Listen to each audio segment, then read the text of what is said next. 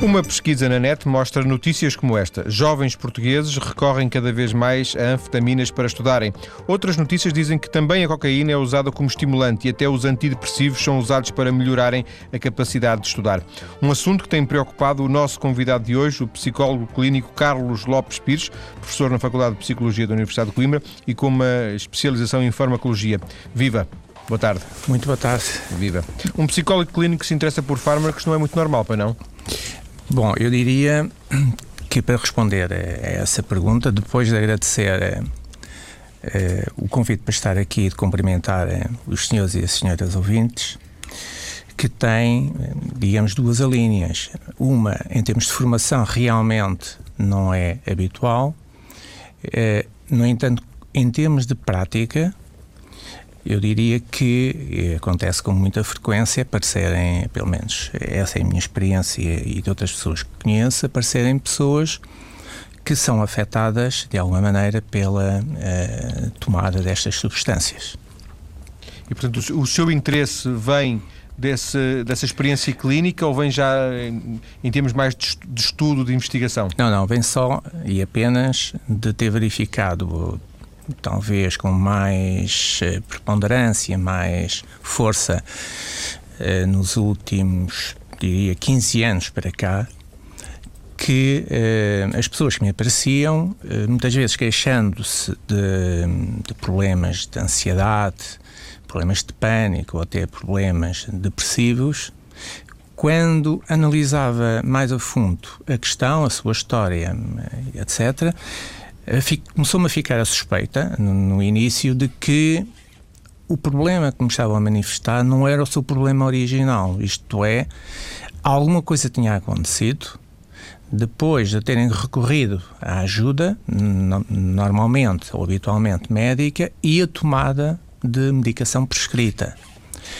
Claro, também tem acontecido outro tipo de situações de, de pessoas que me aparecem com a medicação não prescrita, portanto, psicotrópicos neste caso, por exemplo, medicação utilizada para travar ou para inibir o apetite e que depois, eh, claro, as pessoas não se queixavam propriamente da medicação, mas eh, apresentavam queixas que me começaram a, a fazer perceber que alguma coisa havia que não era, digamos assim, um distúrbio psicológico eh, comum, mas algo proveniente de uma força biológica que estava a ser imposta.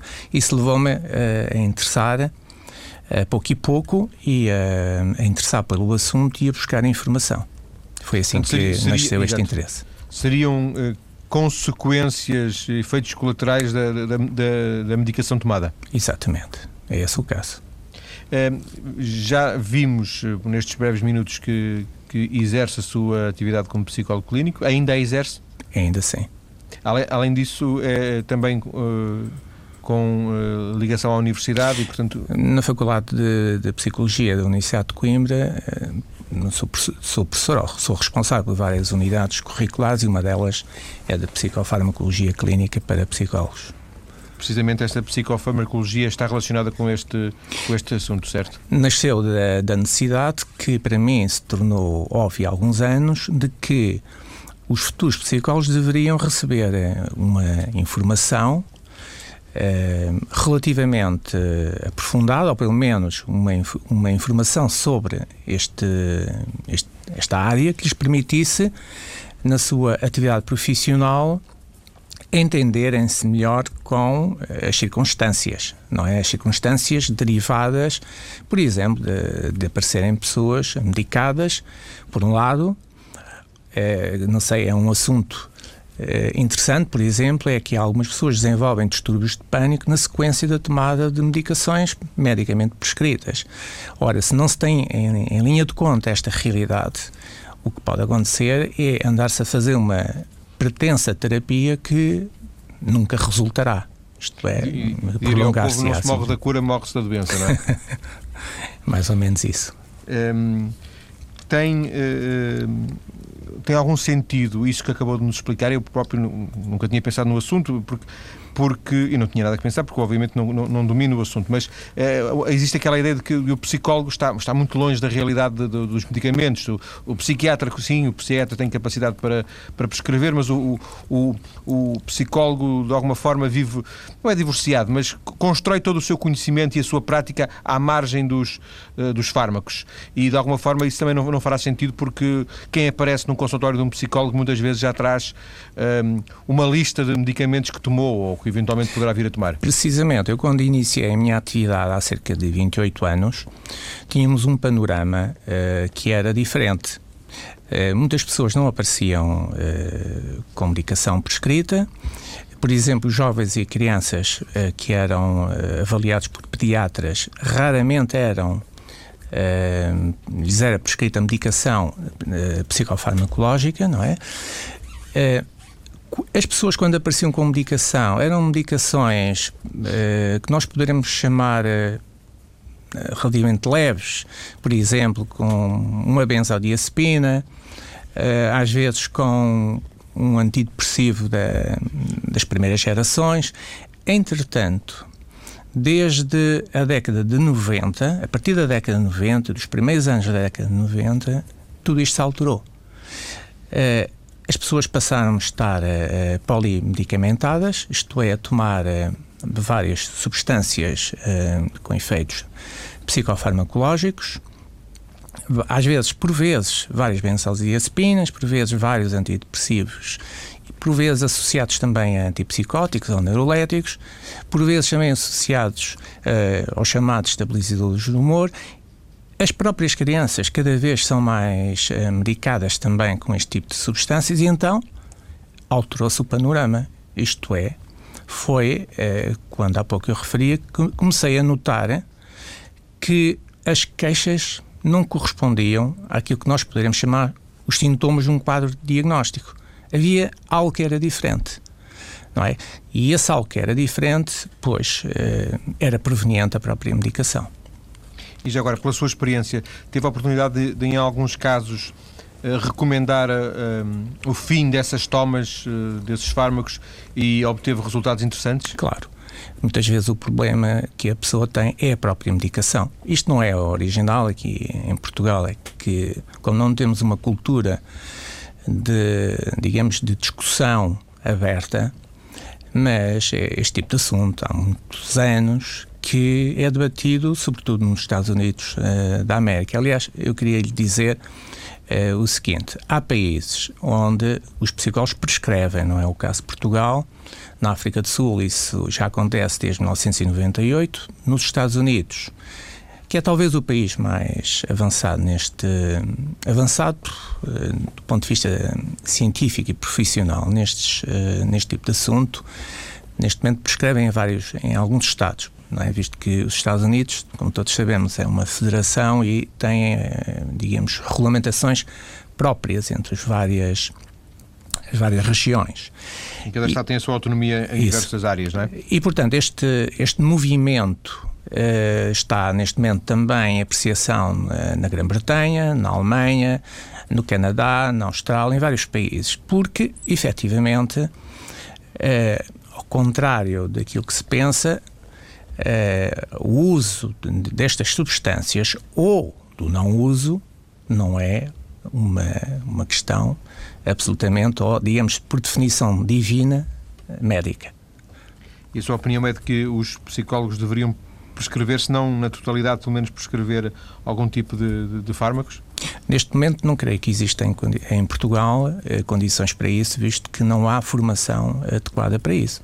Mas também não havia nos Estados Unidos e neste momento há. Creio que mais tarde ou mais cedo isso vai acontecer. Agora não creio que seja eh, provavelmente no meu tempo. Portanto, nem sequer é uma questão de, de, de, de, corporativismo eventual da classe médica ou não, é mais mesmo, uma, do seu ponto de vista, é, os, os, próprios psicólogos ainda não estão habilitados a fazer isso? Neste momento, creio que não há ainda formação para isso, mas essa formação também não é assim é, tão difícil de se obter, não é? Portanto, tudo isto tem a ver com o desenvolvimento das profissões que em Portugal é, é preciso que se note que as universidades que são, digamos, a referência em termos de, deste tipo de profissões, a psicologia em termos universitários só existe desde os primeiros, eh, digamos, formados saíram, salvo em 1980. Portanto, estamos a falar de algo com muito pouco tempo ainda de, eh, de, experiência e de desenvolvimento em Portugal. A própria Ordem dos Psicólogos só foi estabelecida o ano passado. O ano, o ano passado, exatamente. exatamente. Um, para completarmos este, este retrato que estamos a fazer, muito, muito breve, evidentemente, do, do, do seu trabalho. Uh, Faculdade de Psicologia, uh, psicólogo clínico, há áreas de investigação que desenvolva? Uh, neste momento, estou muito interessado em, na aplicação e nos fundamentos da hipnose clínica eh, sobre o qual eh, tenho trabalhado nos últimos anos, embora esteja também a trabalhar, e neste momento estou até a preparar um trabalho também na, na área que estamos a falar, neste caso, eh, nos problemas que coloca, que, a medicação pode colocar em termos do tratamento do transtorno de pânico. E a questão em concreto, vamos agora apertar um bocadinho aqui a malha e, e, e aproximarmos do, do objeto que, que, nos trouxe à conversa, que era a questão da, da utilização por parte de, de estudantes de, de, substâncias farmacológicas várias. este problema eh, notou, sentiu eventualmente por estar em Coimbra e por uh, lidar com estudantes ou não? Ou nem por isso? Olha, eu começaria até por fazer uma. para responder melhor à, à sua pergunta, por lhe explicar o seguinte, ou lhe dizer o seguinte. Há uns anos, não me recordo se há seis anos ou uma coisa assim, tive a ocasião de realizar um estudo com estudantes do distrito de Leiria, estudantes do ensino superior, eh, para uma população de cerca de 8 mil e tal estudantes, eh, foram entraram nesse estudo 800 e tal, portanto cerca de 10%, e digamos, a, a, pesquisa era sobre psicotrópicos, não era provavelmente sobre psicofármacos, sobre psicotrópicos, que engloba psicofármacos, mas também eh, substâncias que se podem adquirir, por exemplo, na ervanária, não é? Portanto, substâncias de prescrição e substâncias de não prescrição ou de venda livre. E eh, digamos que os estimulantes não apareceram como não, não apareceram com representação significativa, não é? Portanto, eu ignoro eh, se a, se a, tom a tomada de, deste tipo de substâncias é efetivamente um, um problema. Agora, eu também sei, eh, pelo, aliás, pelo perfil que apareceu nesse estudo relativamente à tomada, por exemplo, de antidepressivos, é que existe uma tendência para os tomar em certos períodos, não é? Que são os períodos uh, que antecipam uh, os exames. E, portanto, não tenho também notícia, uh, por exemplo, na minha faculdade nunca lá ouvi falar em problemas relacionados com o consumo, seja de anfetaminas, seja de cocaína, isto é, de estimulantes em geral. Ouvi sim algumas preocupações relativamente a substâncias prescritas, não é? Mas, como, como se sabe, algumas dessas substâncias prescritas têm uma similaridade bastante, uma similitude bastante uh, grande com os chamados estimulantes. Uh, sei, no entanto, por coisas que aparecem na net, que provavelmente as pessoas não dizem tudo nestes inquéritos que se fazem.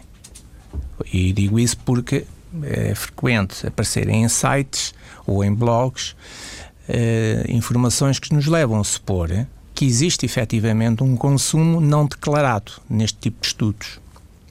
E, portanto, a única forma, em abstrato, a única forma de, seria através de análises uh, que se fizessem uh, aos próprios, uh, às populações em causa, aos estudantes, e essas análises poderiam dar respostas objetivas. Assim, vamos, vamos ficar sempre dependentes daquilo que é respondido aos inquéritos, certo? De qualquer, sim, de qualquer forma, existem estudos realizados a nível mundial eh, pela, por departamentos eh, ligados à Organização Mundial de Saúde que dizem que eh, nos últimos anos, e estou-me a referir a, um relatório que abrange até 2009, que tanto nos Estados Unidos como na Europa existe um aumento, outra vez um aumento entre jovens do consumo de anfetaminas.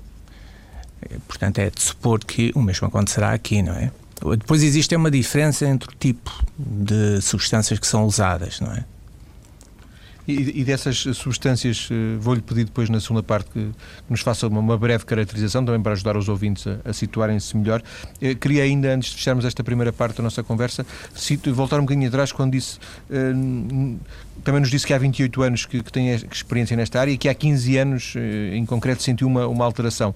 Encontra alguma explicação para essa alteração, digamos, na última década, em termos de comportamento de, de consumo destas substâncias?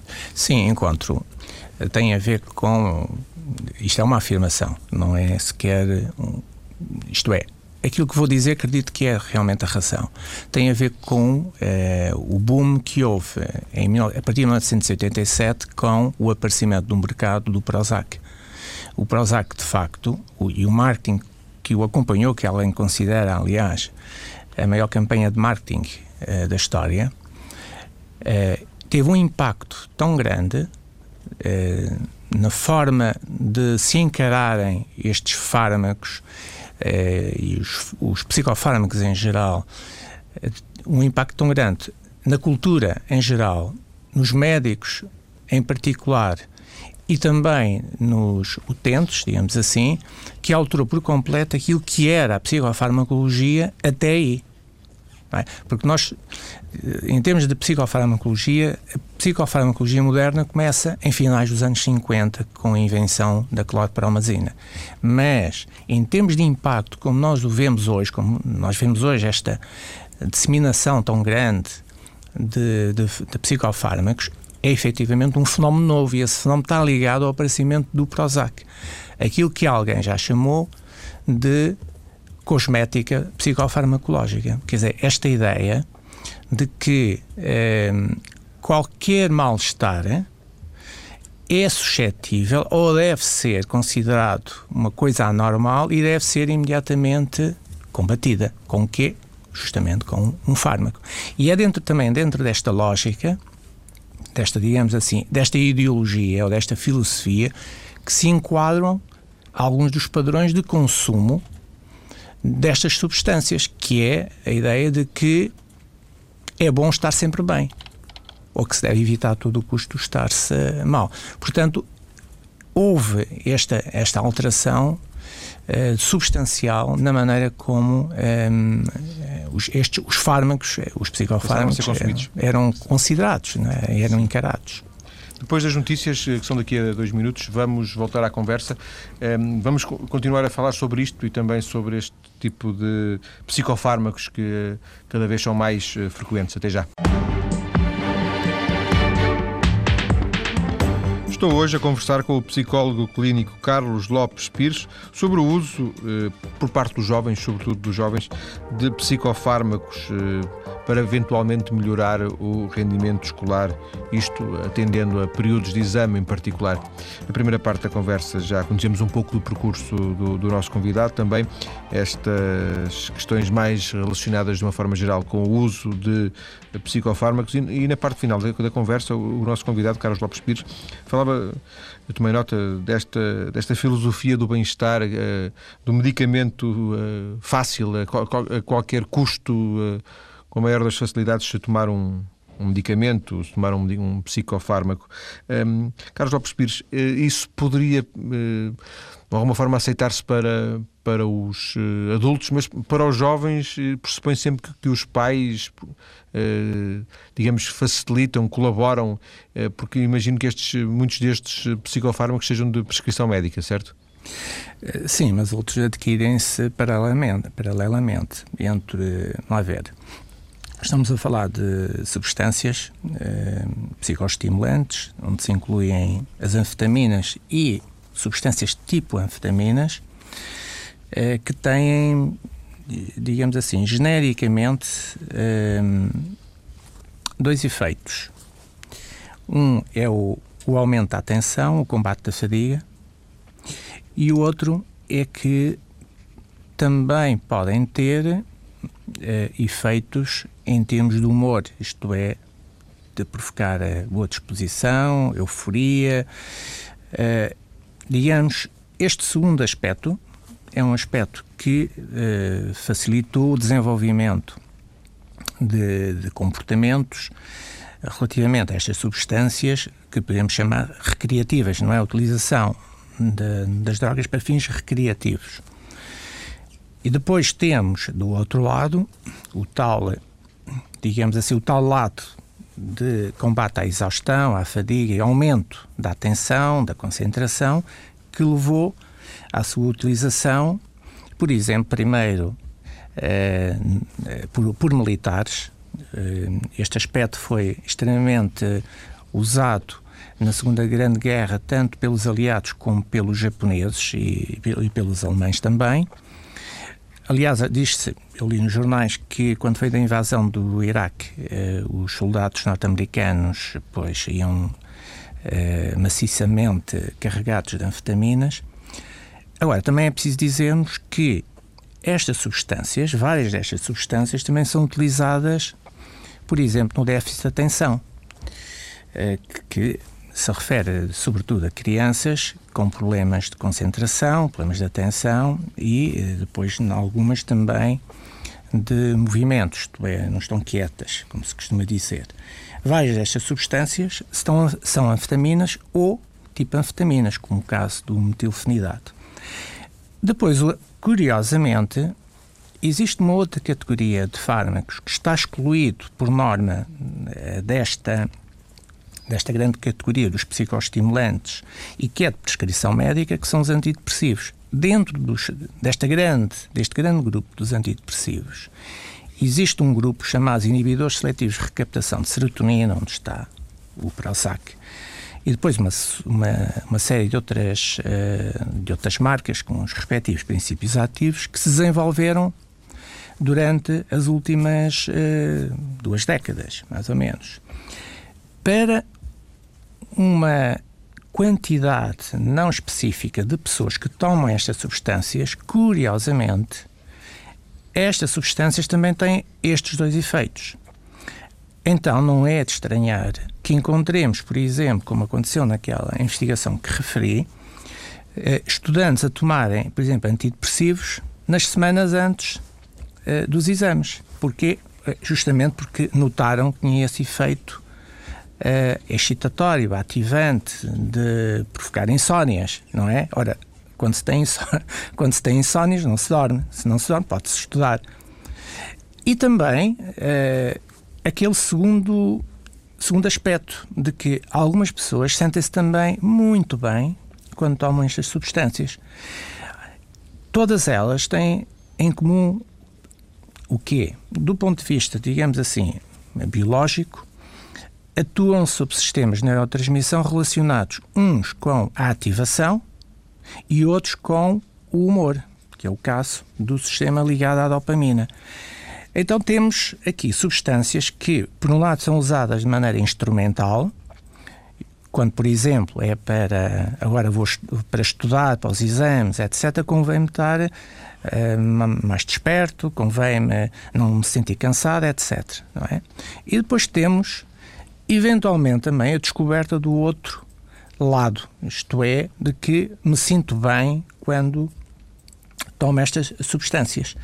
Digamos que, eh, aliás, eh, outra coisa curiosa, já agora, nos anos 60, os, os, as anfetaminas eram genericamente utilizadas pela comunidade médica como antidepressivos. Está a ver?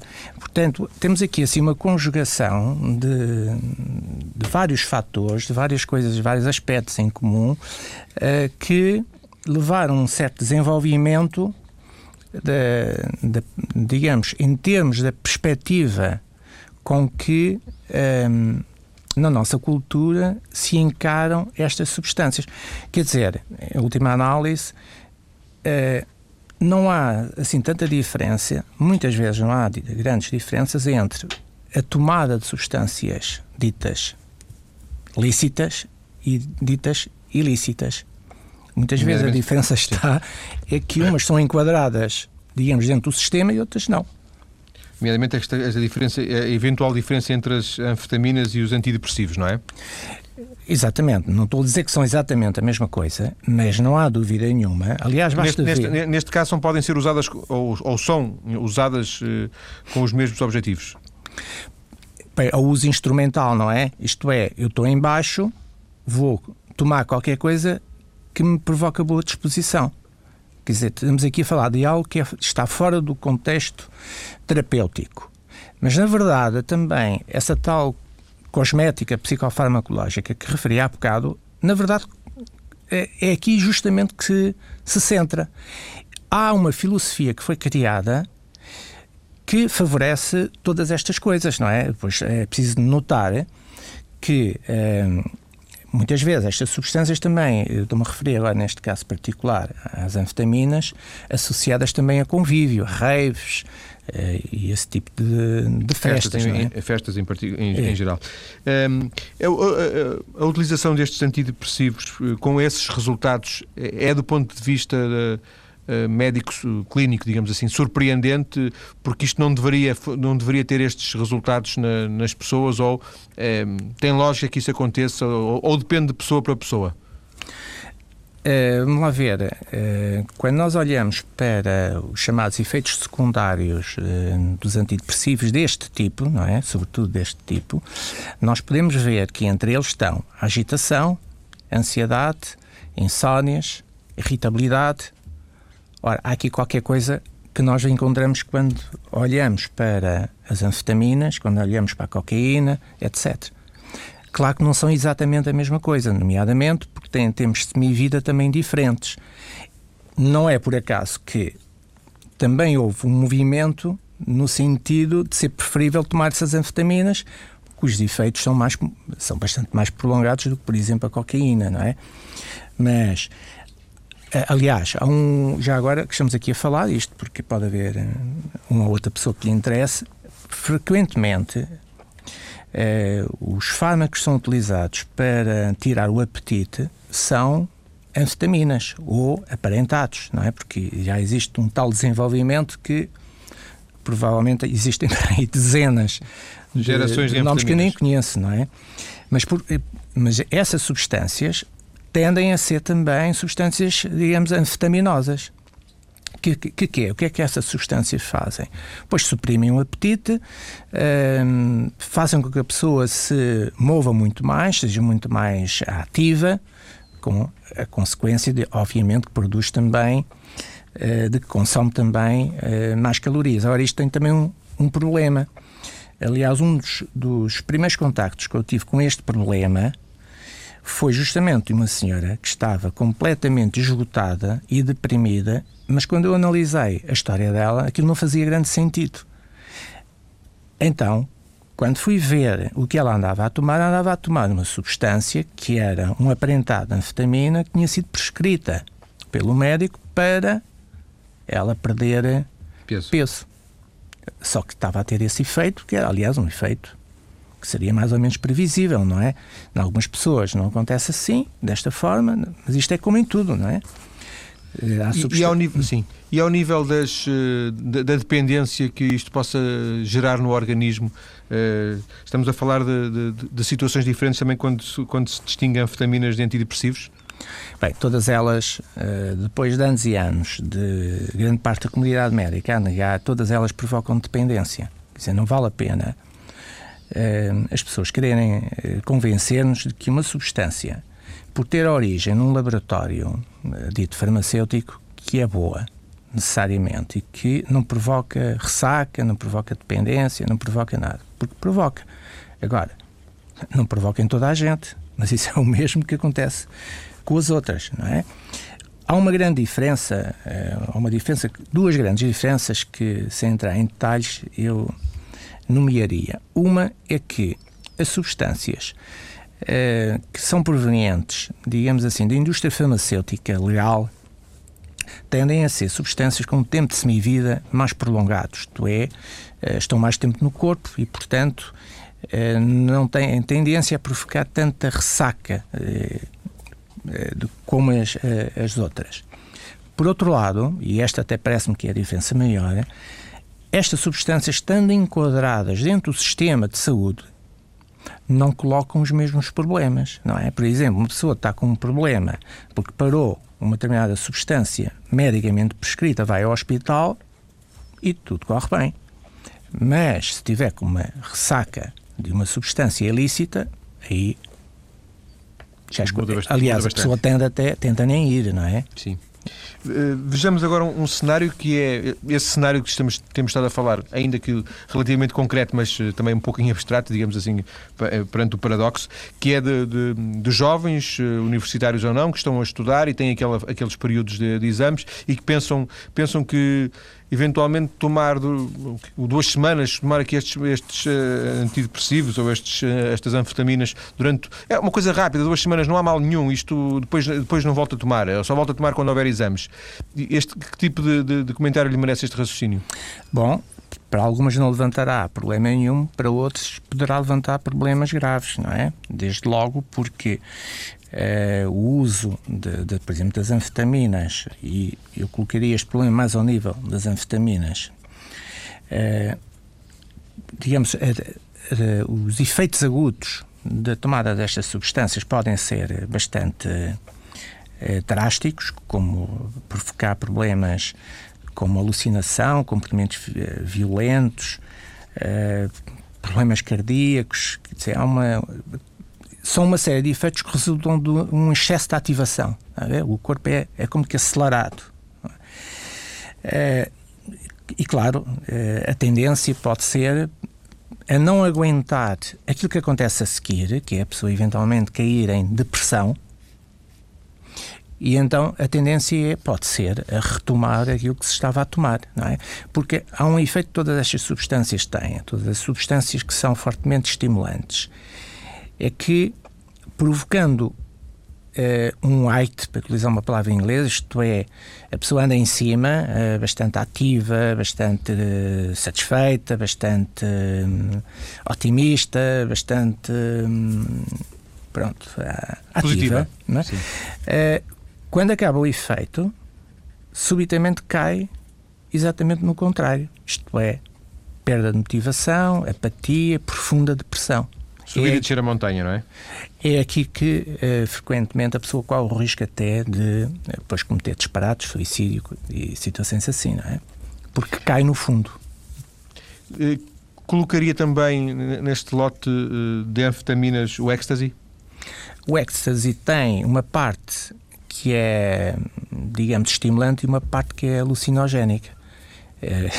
penso que por isso também ganhou tanta eh, tanto, tanto, prestígio. Em... Tanta visibilidade entre os estudantes, não é? Sim, porque é mais para diversão, não é? Porque, repare, mantém os aspectos das anfetaminas, mas ampliou-lhe o aspecto, digamos, dopaminérgico, o aspecto da euforia, o aspecto de, como se a pessoa estivesse num sonho. Tem o aspecto alucinogénico que as anfetaminas não costumam ter, não é? Pelo menos. Portanto, nesse aspecto, eh, não será eh, o mais, o mais usado né, eh, neste, neste cenário que estamos a, a, aqui a, sobre o qual estamos a especular, que é o, o, da utilização por parte de estudantes em período de exames, não é? Não, penso que isso seria assim mais ou menos disparatado. Eu tenho ouvido dizer que, de facto, os estudantes utilizam mais as anfetaminas e depois uma substância tipo anfetamina que é de prescrição médica, que é o metilfenidato, que provavelmente o arranjam por vias travessas, não é? Talvez.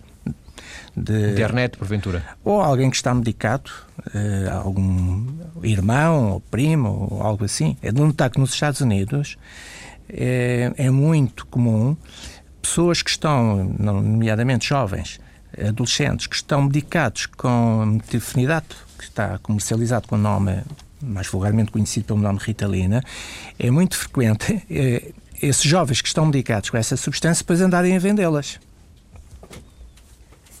A outros. O que, o que, significa que há um mercado para esse. Para Existe um mercado, produto. efetivamente. Até porque também está associado às questões de, de déficit de atenção, não é? Bom, isso, eh, as anfetaminas são, têm sido prescritas, eh, várias das anfetaminas têm sido prescritas para o déficit de atenção. Isto já há alguns bons anos.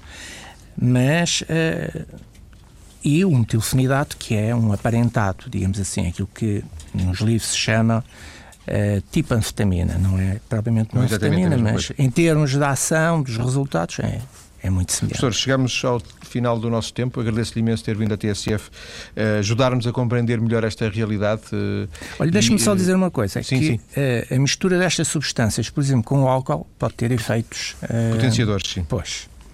Agrava o, o problema. Exato. Professor Carlos Lopes Pires, muito obrigado por esta conversa na TSF. Muito boa tarde.